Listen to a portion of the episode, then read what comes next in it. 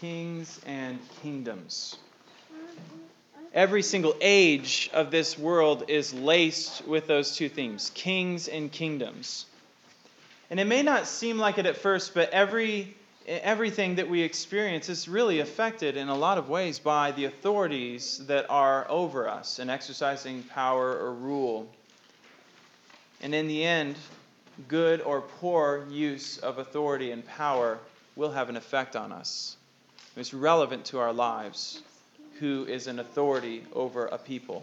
And many of us, we could probably rattle off a, a number of memories about how authority was used in our lives, either in a good way or a bad way. It doesn't have to be our government, uh, it can be in the home, it can be in, in school, it can be at work. Teacher, a boss, a parent, even. Even our, our fictional stories capture themes of good and poor use and exercise of authority and of power. So, from the Emperor in Star Wars to the wicked stepmom in uh, Cinderella, and, and from Sauron in The Lord of the Rings to Voldemort and Harry Potter. And we can see that these stories you know, pivot on these themes of good and poor exercise of power in many ways, the text that we're considering this morning, we're going to be considering for a number of months now, Daniel, the book of Daniel. It's concerned with these same type of themes kings and kingdoms, good and good use of exercise and, and, and authority of power, and bad use and exercise of authority and power. So turn to the book of Daniel if you are using one of the Bibles provided. It's on page 737. So, the book of Daniel. To, to get into the text a little bit, you know, this is a people that lived a long time ago. You may not be familiar with the people and the, the context, the historical context of what's going on in the book of Daniel. So, this is where we are in the history of Israel. Judah had many kings up to this point in their history. They had seen leadership and a good use of authority under godly king, the godly king Hezekiah who also made mistakes as well, though. But Hezekiah and then two kings led the Jews in serving false gods for about 46 years.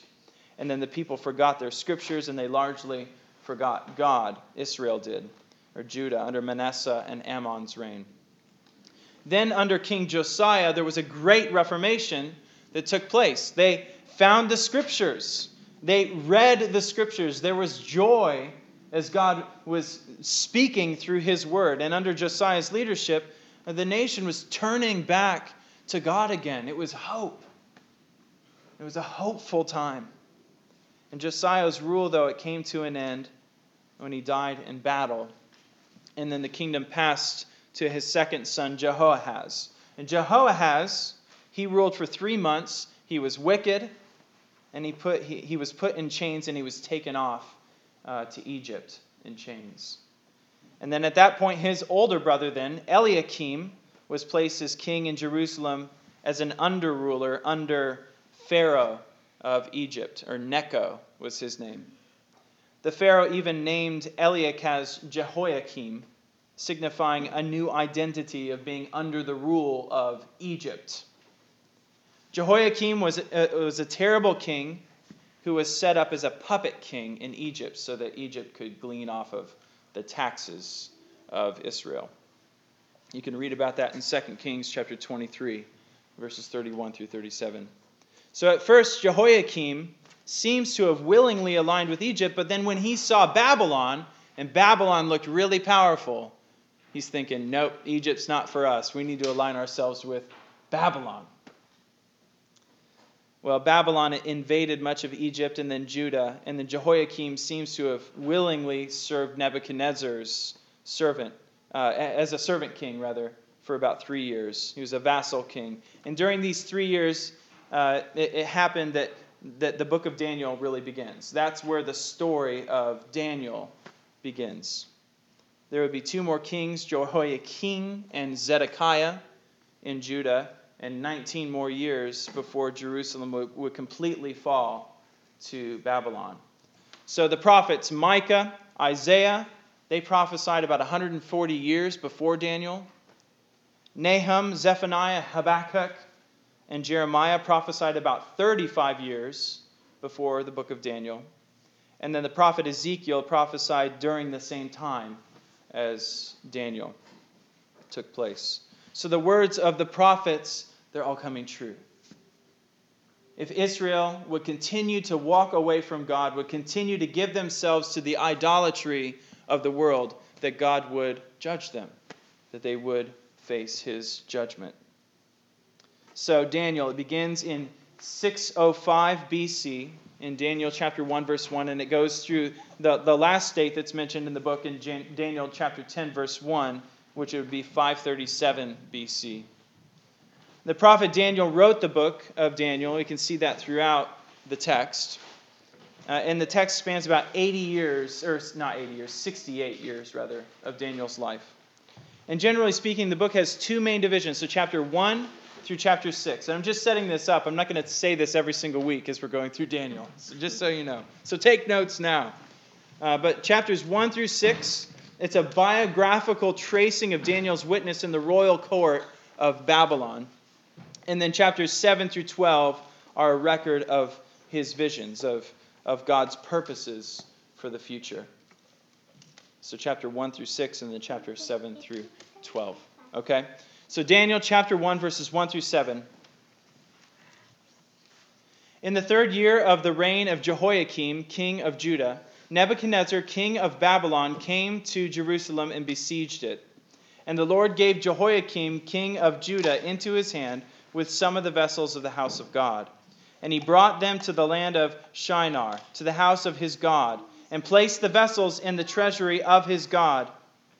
Then the king commanded Ashpenaz, his chief eunuch, to bring some of the people of Israel, both of the royal family and of the nobility, youths, without blemish, of good appearance and skillful in all wisdom, endowed with knowledge, understanding, learning, and competent to stand in the king's palace, and to teach them the literature and language of the Chaldeans the king assigned them a daily portion of the food that the king ate and of the wine that he drank.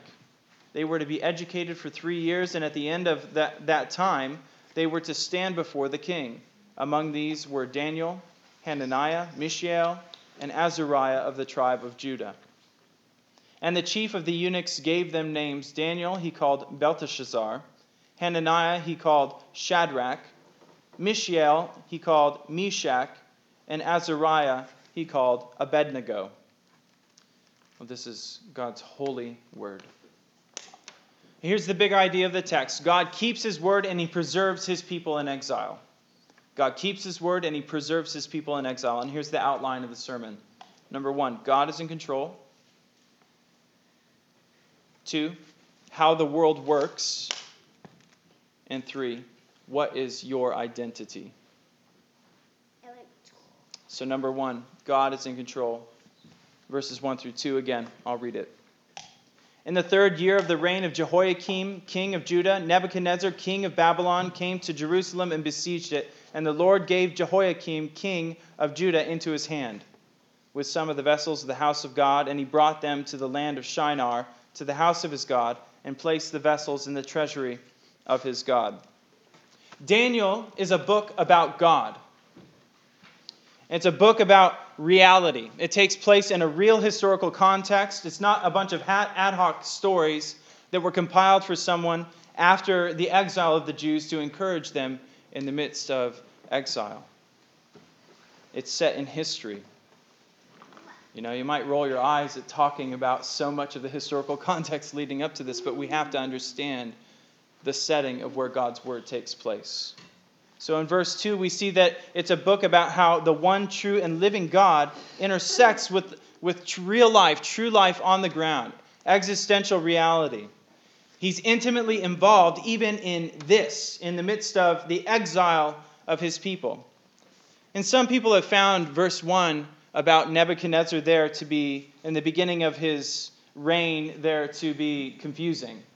Uh, and, and the only reason I'm talking about this is because if you go out and you talk to people that aren't Christians, they're going to say, well, the Bible's wrong. It's not telling the truth. You know, some have found uh, verse 1 to be confusing because Nebuchadnezzar began to reign in the fourth year of Jehoiakim. You know, but look at the text. What does it say there? This is the third year. Well, how could he have led the siege in Jerusalem in the third year and then lead the people away? If that's true in historical context. Well, first, the text doesn't specify that the exile only happened in the time after Nebuchadnezzar's coronation. He was the king of Babylon. And the people that David is writing to know that Nebuchadnezzar would be known by that title, you know, the king of Babylon. It'd be like if you said Arnold Schwarzenegger, when, you know, the, you know, the governor of California, well, he was a while ago, he was in that movie. You know, you'd see critical scholars in 100 years would freak out because he wasn't the governor at the same time that he was in those movies. But you're using that title if he was a governor. Well, no, no. That's not how we talk in human language. Now, he was, he's known as the, the governor of California, but he was also in those movies. The people knew what Daniel meant in the text. And then, second, Nebuchadnezzar was sharing in and came in the command of his father, the king. There's no contradiction or corruption in the text here, despite what some might claim. It's similar to how Mark, and we talked about this earlier in the year, as, or actually it was last year, 2014, where Mark refers to the time of Abiathar, the high priest, when David ate the bread of the presence in Mark chapter 2, verses 25 through 26. You know, some look at passages like these and they try to undermine the reliability of the Bible. It's an argument based on a bias of wanting to find error because there's just not an error there. It's as if all understanding of how human beings communicate is thrown out because they want to think that this book cannot be true. Well, it's just not. It's just not true. Well, the Bible is true. All right, so back to the main point of the text. Daniel is a book about God. So look at verse 2 again. And the Lord gave Jehoiakim, king of Judah, into his, Nebuchadnezzar's hand, with some of the vessels of the house of God. And he brought them to the land of Shinar, to the house of his God, and placed the vessels in the treasury of his God. So put yourself in the place of Israel. Imagine yourself as a Jew and you're reading that. Is God defeated? Will God lose? Are the kingdoms of this world more powerful than the kingdom of the one true and living God? No. But God is and will do what he said that he would do. He's keeping his word. He has foretold that the, the people, if they continue to reject him, they will go off into exile. God warned them as a nation, even at the beginning, at the foundation of Israel, at the beginning of their nation, when they came out in the Exodus from Egypt. Listen to Leviticus chapter 18, verse 24 through 30. Do not make yourselves unclean by any of these things, for by all these the nations I am driving out before you have become unclean and the land became unclean, so that I punished its iniquity, and the land vomited out its inhabitants. But you shall keep my statutes and my rules, and do none of these abominations, either the native or the stranger who sojourns among you. For the people of the land who were before you did all these abominations, so that the land became unclean, lest the land vomit you out when you make it unclean, as it vomited out the nation that was before you. For everyone who does any of these abominations, the persons who do them shall be cut off from among their people. So keep my charge, never to practice any of these abominable customs that were practiced before you, and never to make yourselves unclean by them. I am the Lord your God. And then reading through the prophets and the history of the Hebrews, we know that God gave them over to this exile to Babylon because of one thing because of their sin, because of their rejection of God. God warned them again and again about what would happen if they turned away from them. And listen to this promise even in 1 Kings chapter 9 verses 6 through 9. If you turn aside from following me, you or your children, and do not keep my commandments and my statutes that I have set before you, but go and serve other gods and worship them, then I will cut off Israel from the land that I have given them and the house that I have consecrated for myself. I will cast out of my sight. And Israel will become a proverb and a byword among all peoples. And this house will become a heap of ruins. Everyone passing by it will be astonished and will hiss. And they will say, Why has the Lord done thus to this land and to this house? Then they will say, because they abandoned the Lord their God, who brought their fathers out of the land of Egypt and laid hold uh, on other gods and worshiped them and served them. Therefore, the Lord has brought all this disaster on them. And that's where we are. That's where we are in this text. The people didn't listen. And at the beginning of Daniel, we see the fulfillment of God's word to their horror. Brothers and sisters, don't believe the lies that sin will make you more happy than obeying and seeking God. You know, don't, don't believe the lies that entertainment of this world will be more satisfying than giving yourselves to the Word of God and to His people in a local church. Don't spend your life on forming alliances with the world and letting your heart run after every little thing, all the while rejecting the God that you say that you believe in. Have Him as the supreme desire of your heart. Love God. Believe in Him. In Daniel, God is disciplining His people by sending them off into exile. And it's not a pretty picture. Read Lamentations later today. Yeah, Babylon came in killing people. It wasn't like they just plucked these people off and, and took them to another place. No, they killed their leaders.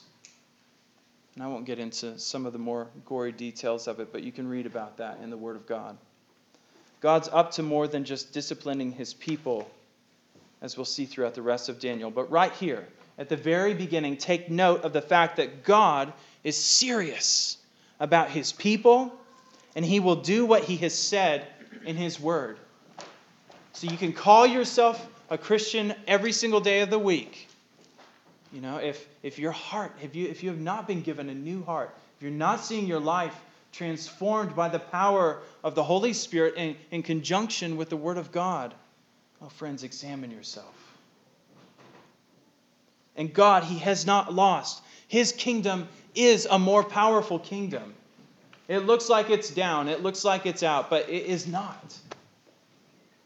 Though this world would crush the people of God, take everything that is precious to them, putting it in their temples to try and show that their false gods are more powerful, more beautiful somehow than the one true and living God.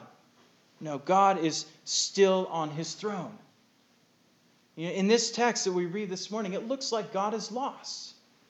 But he's about something else. He's actually about the salvation of more than just his people, but of the nations.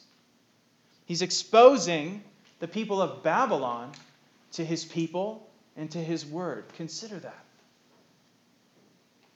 And, brothers and sisters, God has not lost. God knows what is going to happen here. He, he spoke through his prophets about it. So, even in the face of God's punishment, for the sake of his glory, so that his people might repent, God has told them that this seeming superpower, boasting in their false God, Marduk, was greater somehow than Yahweh. No, that, that nation would face God's judgment as well. Only 70 years. God is inescapable, He's unstoppable. So ask yourself, what is your hope in? In the face of your sin, in the face of God's just judgment, what is your hope in? We need the rock of Christ, who is more powerful than the kingdoms of this world, the Son of Man that we'll consider in Daniel chapter 7 who is the King of kings and the Lord of lords. We need the Savior that Daniel was looking for to save us from our sin and our exile in this world as we walk as sojourners and strangers in this land. God has not lost. The false no gods of this world are empty and they're powerless, even though the world tries to boast in them. And that leads to the next point. How does the world work? How does the world work? Look at verses 3 through 5. Then the king commanded Ashpenaz, his chief eunuch, to bring some of the people of Israel, both of the royal family and of the nobility, youths, without blemish, of good appearance, and skillful in all wisdom, endowed with knowledge, understanding, learning, and competent to stand in the king's palace, and to, to teach them the literature and language of the Chaldeans. The king assigned them a daily portion of the food that the king ate and of the wine that, that he drank they were to be educated for three years, and at the end of that time, they were to stand before the king. Will our sin and the kingdoms of this world play on our desires? When nations conquer nations, it doesn't work very well to just come in with brute strength and raw power and expect the obedience and the submission of a people. That's why there's a psychological element of war. If you want to win the hearts and the minds of Americans, what should you do? You go for the young leaders, educate them, indoctrination and assimilation, you know, enfolding them into your culture. Conform them to the cultural gods and the societal worldview of this world. And remember, these were the kids from the royal family and the nobility in Israel, in Judah. If Babylon can win them, it's going to be much easier to win the rest of Judah. And there's still 19 years and two sieges before the fall of Judah. And the royal family in verse 3 can also be translated as the seed of the kingdom. This was the family that Judah was looking for a king who would be on David's throne forever into the future. This was a nation that had a lot of hope in this kingly lineage in the royal family in Judah. And we don't know for sure, but Nebuchadnezzar, he may have known what the Jews believed. What better way to win the people than by influencing and conforming the royal family and the nobility and the leaders of the people that they had so much hope in? If you can enfold them into Babylon. You know, they didn't have news media, they didn't have commercials, they didn't have television. You know, so if they can get these guys and fold it into the culture and the, and the thinking of Babylon, it's a walking commercial. It's a walking advertisement for the beauty of this kingdom that has come in and overthrown what they think to be a weak God of Yahweh. They would be walking commercials. And these young men, they were brilliant. You know, some commentators have pointed out the fact that learning Akkadian language in three years, it's almost unthinkable because it's a difficult language to master. And in these verses, we see the wiles and ways of how the kingdom of this world works. So, first, isolation and influence. The world tries to isolate, and the world tries to influence. Uh, in October, NPR did a spot on a movie, on a film that's coming out, or that came out. It's called The, the Beasts of No Nation. It's directed by Cary Fukunaga. And this is what he described. The, the movie is about training up young boys in Africa for war. And here's what Fukunaga said What I demonstrate in this film is not at all different from what happens in rebel groups, in wars, any war that basically indoctrinates children to become becoming fighters and killers. And it's a pretty quick process. Even when we were casting the film, we spent some time in Sierra Leone with some former combatants some of whom were child soldiers, and some of whom were commanders. And some kids were watching us as we were doing some of the castings, and I asked them, How quickly could you turn these kids into soldiers? And he says, Watch me. Give me 15 minutes. And he took these kids and they got them into marching order, and they had them learn some chants, and he said, I could probably put these kids in combat if I had a few more hours, if I had to. The world goes after the young, they go after the kids because they're more easily shaped, they're more easily taught, they're more easily influenced. Uh, one of the, the father, fathers of mo- modern public education, John Dewey, wrote this uh, a book in the 1800s. It's called A Common Faith. Uh, and he, he was talking about how in the common schools he saw uh, the common schools is what he called them, as a mechanism for indoctrinating children to a new democratic faith to make America into more of a melting pot and erasing the, the worldviews and the eccentricities of their family. Making America more unified by wiping away their differences. He understood that to do this, kids had to be liberated from the prejudices and the values, as he described, of their parents. This is the method of the kingdoms of this world in opposition to the kingdom of God. And I'm not saying that public schools are necessarily evil, okay? Don't hear me saying that. But we have to be aware of the mechanisms that this world would use to shape us. You know, we have a lot of teachers in here. I'm not trying to offend. But John Dewey, an influencer of public schools, that's what he was thinking, you know. So it reminds me of Romans chapter 12 verse 2. It says this, "Do not be conformed to this world, but be transformed by the renewal of your mind, that by testing you may discern what is the will of God, what is good and acceptable and perfect." You know, brothers and sisters, we can't just go with our guts. We can't just click onto autopilot in this world. This is one of the reasons that Jesus prayed for us in the high priestly prayer that Sheila read for us earlier. In John chapter 17, verses 15 through 19, it says, I do not ask that you take them out of the world, speaking Jesus talking to his heavenly Father, but that you keep them from the evil one. They are not of the world, just as I am not of the world. Sanctify them in truth. Your word is truth. As you sent me into the world, so I have sent them into the world and for their sake I consecrate myself, that they also may be sanctified in the truth.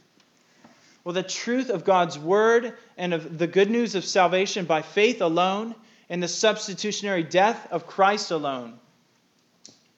That's how we fight, steeling ourselves up in our faith in the power and the strength of Jesus Christ crucified. Hold firm to this.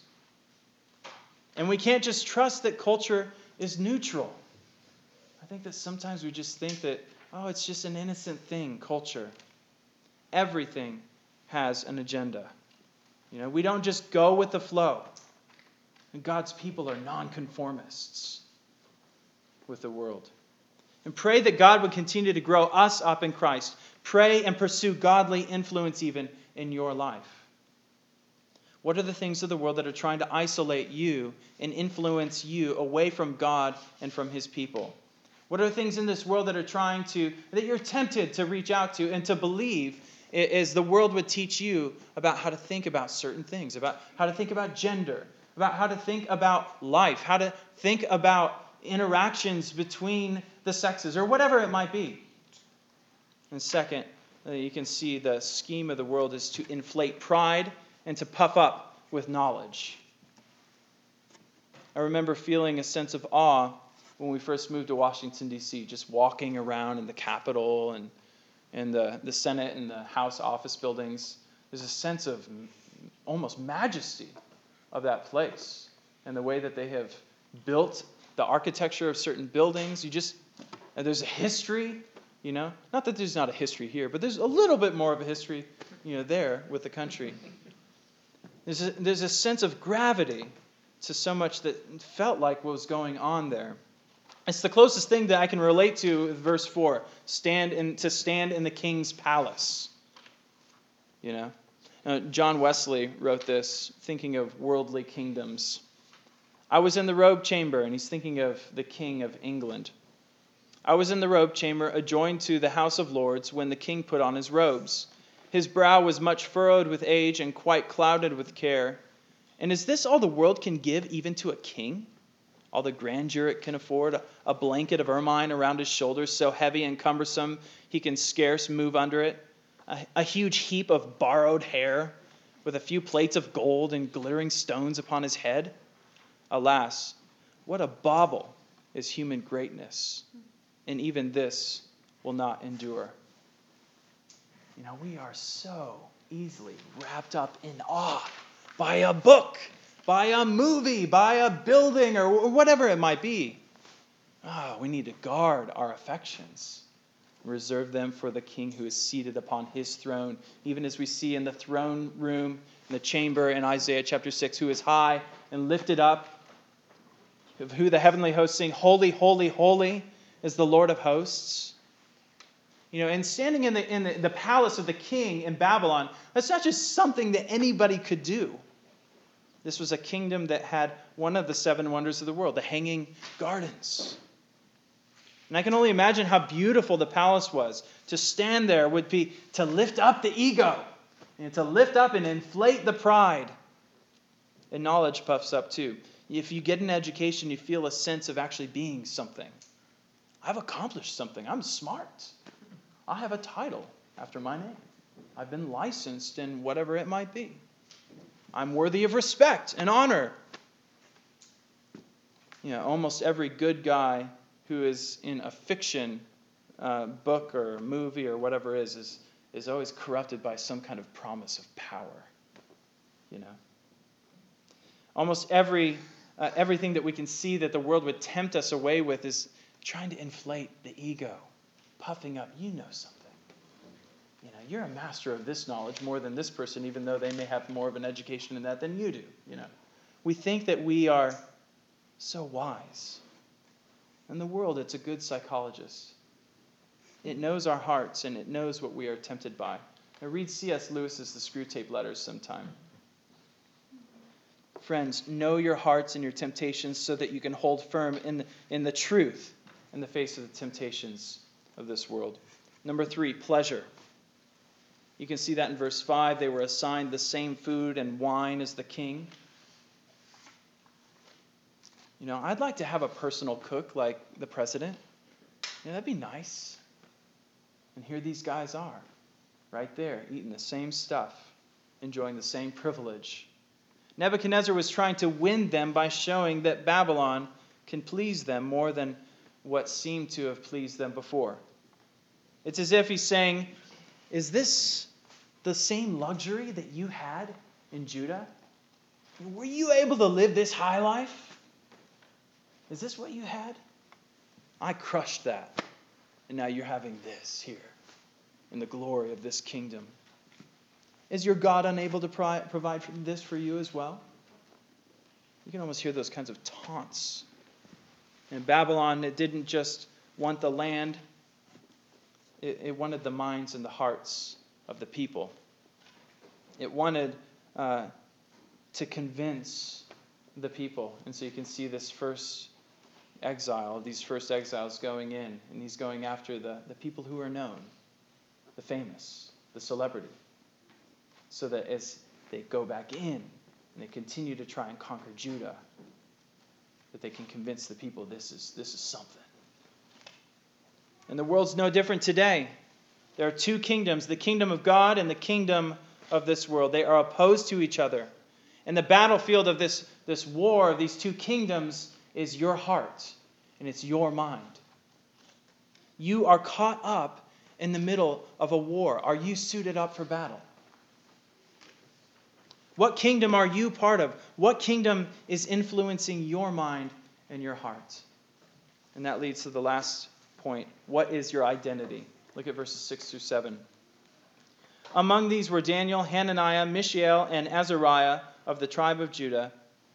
And the chief of the eunuchs gave them names. Daniel was called Belteshazzar, Hananiah was called Shadrach, Mishael was called Meshach, and Azariah he called Abednego. You know, we considered this as, as we went through Genesis, but giving somebody a name is an exercise of an authority and is an exercise of dominion. And what's in a name? You know, what does your name mean? How do we pick names in our society? I think that we often pick names just because I like it. Hey, that sounds kind of cool. I don't really care what it means, but that's a cool name. You know? And for the Jews, the name was connected to their identity. It was connected to their relationship with God. They're connected to their identity as a people, as a covenant people from the line of Abraham. And even as we see, as God makes covenants with his people, he, he changes their name. Like Abram his name is, he's given a new name by the authority of God, Abram. His very identity from then forward would be uh, identified with God and his kingdom and his people and his promises. So in Israel, names often had a connection to their understanding of who they were as God's people. Their identity is rooted in their king and their God. So you can see that another ploy is for the world to reach for your identity of how you think about yourself. So what does he do? He renames them. So each one of these names had some kind of identification with God, Yahweh or Yah or, or El in their name. So Daniel, that meant God is judge. And he changed his name to Bel- Belteshazzar, which means Lady Ishtar, protect the king, or may Marduk protect his life. So he's re identifying Daniel with the false gods of Babylon. Hananiah means one who has obtained mercy from God. He's renamed Shadrach, which means inspiration of the sun, which the Babylonians worshipped. So you can see that they're trying to basically stomp the name of God in the dust. Number three, Mishael means required or demanded by God. Meshach means the goddess of shock. And number four, Azariah means the help of God or whom one whom God helps. And Abednego, the new name, it means servant of shining fire, which they also worshipped in Babylon. So ask yourself that question what's your identity? It may not have anything to do with your name, but what is your identity? How do you think about yourself? You know, what often defines us is the stuff that we do. You know, our hobbies, the things that we actively participate in. We're often defined by our relationships mom, dad, son, daughter, brother, sister. We could go on. Geography. We can be identified by our geography American, Iowan, Des Moinesian, uh, Polk Countyan, or you, you, I mean, you could get more narrow, and then you get down to your surname of who, what family you're a part of. We can identify ourselves by what we look like black, white, or whatever. Morality. We can identify ourselves by being good or being a bad person or a person that likes sports or music or uh, education or whatever it might be. Observable reality. Often we define ourselves by all these kinds of things. And it's not totally bad. I mean, we do these things. I look a certain way. It's not wrong for you to be like, well, he's an American citizen and, and he plays soccer or whatever it might be. No, that's not necessarily a bad thing. But that's not the ultimate thing that should define me. You know, what, what's the ultimate thing that defines each of us? Can you think of what that might be? What, what's the thing that you love the most? What con- controls what, what gives you happiness or joy? What are you afraid of? Often those things are more true sense of what defines us. Ultimately, though, we are defined in our identity by our relationship to God, either as a vessel of His wrath, expecting of His certain judgment to come, or of His salvation through the Lord Jesus Christ. So many things are trying to claim you. That's why there's so many commercials. That's why there's so many advertisements. These gimmicks of the world are trying to claim you, that you would find your identity in that thing. It's the psychological ploy of this world. How can you sell your product? Well, you gotta you gotta tap into somebody's identity somehow. You gotta get into their mind and into their hearts. You know, I watch commercials uh, by an insurance company and they're talking about kids and wanting to provide for the family or something like that. I'm thinking, that's a great insurance company because I'm probably going to get sick at some point in my life and I need my family to be taken care of. Or, you know, I, I don't know what it is. You just think about some of those advertisements that might touch upon your heart and the things that you desire. Your friends, family, society may, may, may want you uh, to name your identity, but all of it will be exposed as meaningless in the sight of God. What is your relationship with God? The world can call you whatever it wants, only find your identity in God as a child of God through his covenant forged in the blood of the Lord Jesus Christ. Turn from your sin. Trust in Jesus Christ for salvation from this world and from the flesh and the devil. And even as we walk in this world, as we can relate, even in some sense, to Daniel here, and his three companions that we are exiles here in this world. We're in this world, but we are not of it. This is not our home. Do you live like your home is in this world, or do you live like your home is with Christ and God? Do you live like this world is more powerful than the kingdom of God?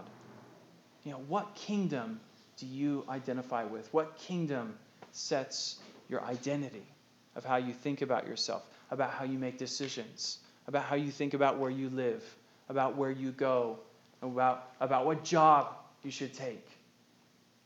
how does your identity in Christ impact that? And if, friend, if you're here and you're not a Christian this morning, oh, friend, any other identity other than in Christ alone will not satisfy you.